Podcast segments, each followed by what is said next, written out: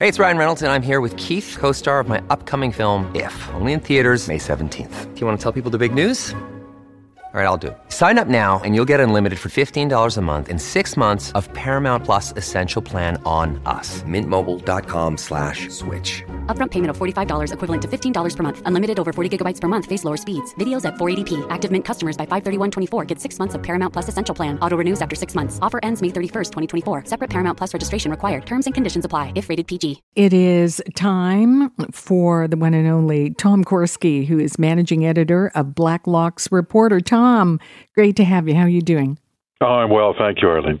All right, let's uh, talk about one of the things, everything's related to COVID. Let's just face it. And the fact that Cabinet is not going to make it legally requiring that airlines finally pay this money, these refunds to passengers.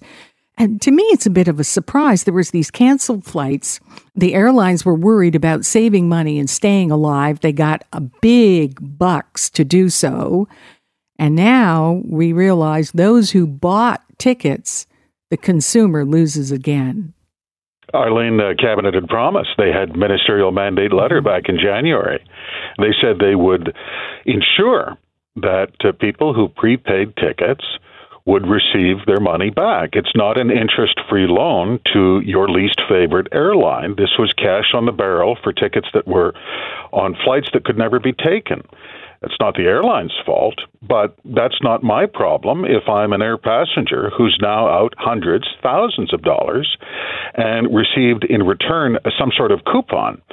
The cabinet had promised, and yet we see an illegal notice that was uh, just written on Saturday that there will be no legal requirement that airlines repay that money promptly in cash on the barrel. They say it won't be retroactive. If there's a future pandemic, well, we're going to take care of that in regulation. How is that fair? There's no consumer movement in Canada, let's be frank, uh, Arlene, and there's no Minister of Consumer Affairs. They got rid of that department uh, 25 years ago, and here we are. Uh, you are an unsecured creditor holding a ticket on a flight that you can't take, and you can't get your money back. You know, it leaves a terrible taste, these kind of things, but we were prepared for it. As soon as the word bailout came and the airlines needed money, we realized they're part of the great economic engine of the country.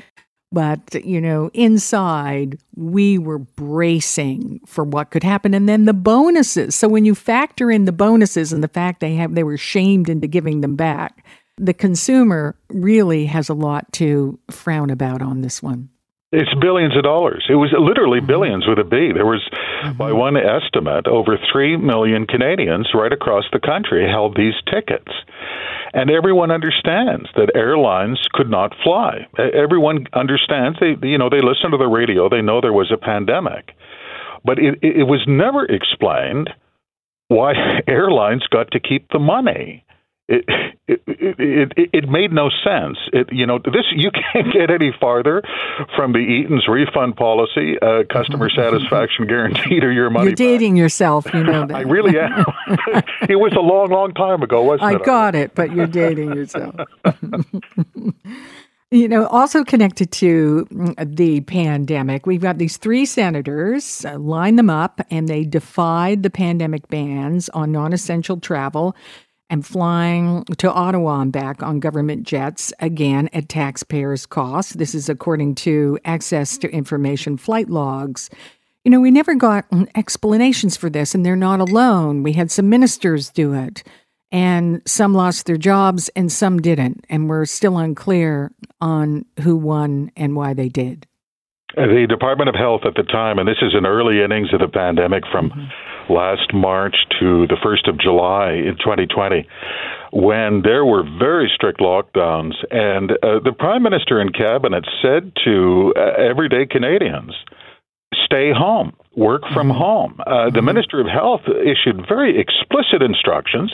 The only reason to go out was to buy food this was literally a, an instruction from the Minister of Health, who we, we saw in records disclosed last year, would then go to the airport and get on a Transport Canada jet to fly solo with an air crew at taxpayers' expense at $1,400 an hour home to Thunder Bay for the weekend. Now we see, through additional flight records, there were three senators, two Liberal appointees, one Conservative, uh, Gagné Plett of Manitoba, and Speaker George Furey from St. John's, who would fly into Ottawa for business and then inexplicably fly home, crossing provincial borders, forget about quarantine.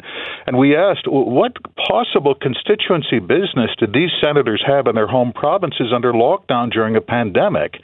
when the rest of us were told you could only yeah. leave the house to buy food. And there was no answer because there was no constituency business. It was a nice way to go home and see your family and friends when other Canadians were told they didn't get to see family and friends. Any questions, Arlene? yeah. You know, we saw that over and over. And uh, it, it, at the time, I was so surprised that any politician would try it on because it didn't go over well. You, you, know, the pictures of the prime minister. Remember when the pandemic first struck, the prime minister did the same thing. He spent Easter with his family. We were all instructed stay home, let's cut this out. And it was our first experience with lockdown and not getting together with family. And then we saw others who crossed borders and flew away from their neighborhood it's it's again i mean is it is it going to harm some and not the others though so what you're suggesting arlene is that we weren't all in this together i am i, I, I, I point taken. What's interesting is uh, you know these moments of national crises always fall unevenly. Some people suffer terribly some people the pandemic's the best thing that ever happened to them some federal contractors made a lot of money it's interesting the number of MPs and senators who did not fly on a government jet. You know, we always talk about the uh, the negative, as we should. Mm. You, you point out problems. There were a, a very large number of senators who got the message. It stayed home. You can do Zoom calls. You can work on the telephone. There's no particular reason to be jetting around the country at fourteen hundred dollars an hour with a specially assigned Air, uh, Transport Canada jet and an air crew just because it's a pleasant and convenient thing to do. And there were a handful who never got that message, Arlene. I don't know why. Mm-hmm. Perks, political perks. All right. To me, this is a sign of an election looming where uh, business is swept under the rug. It's done swift, and especially the stuff that has to be done. We've got Attorney General David Lametti one day appointing four Liberal Party donors as judges. Ding, ding. There's an election coming, and donors need to be rewarded. Not a good look. It's it's not, especially on the one day. They will all serve uh, the people of mm-hmm. Canada. I'm confident," said Attorney mm-hmm. General Lametti. Uh, but you're onto something, Arlene. The best sign uh, that an election is imminent is not what they say, it's what they do. And mm-hmm. I can tell you the cabinet appointments to every obscure federal board and agency, uh, their agencies no one has ever even heard of. they have just been cranking out the appointments to anyone they can think of at a furious pace for the last two months. Uh, that means it's election time. That's exactly what they did in 2019. When the appointments go up, that means uh, they, they want to get as many people on the payroll as they can before uh, there's a general election and the voters have their say. They do, and it's not going over well either. I mean, there are there's a, a call out here that I, you know, what did somebody call it here? Uh, deeply offensive. I should say so. But you know, it's also something you can just imagine that the liberals, well, this happens in any government when it's in opposition, point the finger at the other side. And here they're doing it cram, cram. The Commons Justice Committee had looked at this three weeks ago. There was a conservative motion to, in fact, have hearings and question Attorney General Lametti about the political vetting of appointees to the bench. Uh, the committee rejected that, and there was one uh, Liberal MP, uh, Maloney from Etobicoke, son of a uh, former Ontario Superior Court judge, who said, "How dare you, sir? Really, I'm paraphrasing him. How dare you uh, impugn the high motive?" And intention of our Attorney General and any judicial appointees. I have to say, mm-hmm. uh, Arlene, it is the 21st century, and the day when any judge, any Attorney General, any Olympic athlete, any banker, any newspaper publisher can stand in public and say, "How dare you?" and I'm and I won't take any more questions. I think that day has really passed. I think The electorate is older and wiser now, although perhaps not old enough to remember Eaton's. It's true, but I did. So you're in good company, Tom. I remembered I remembered it well, so it was my pleasure to go back in memory lane.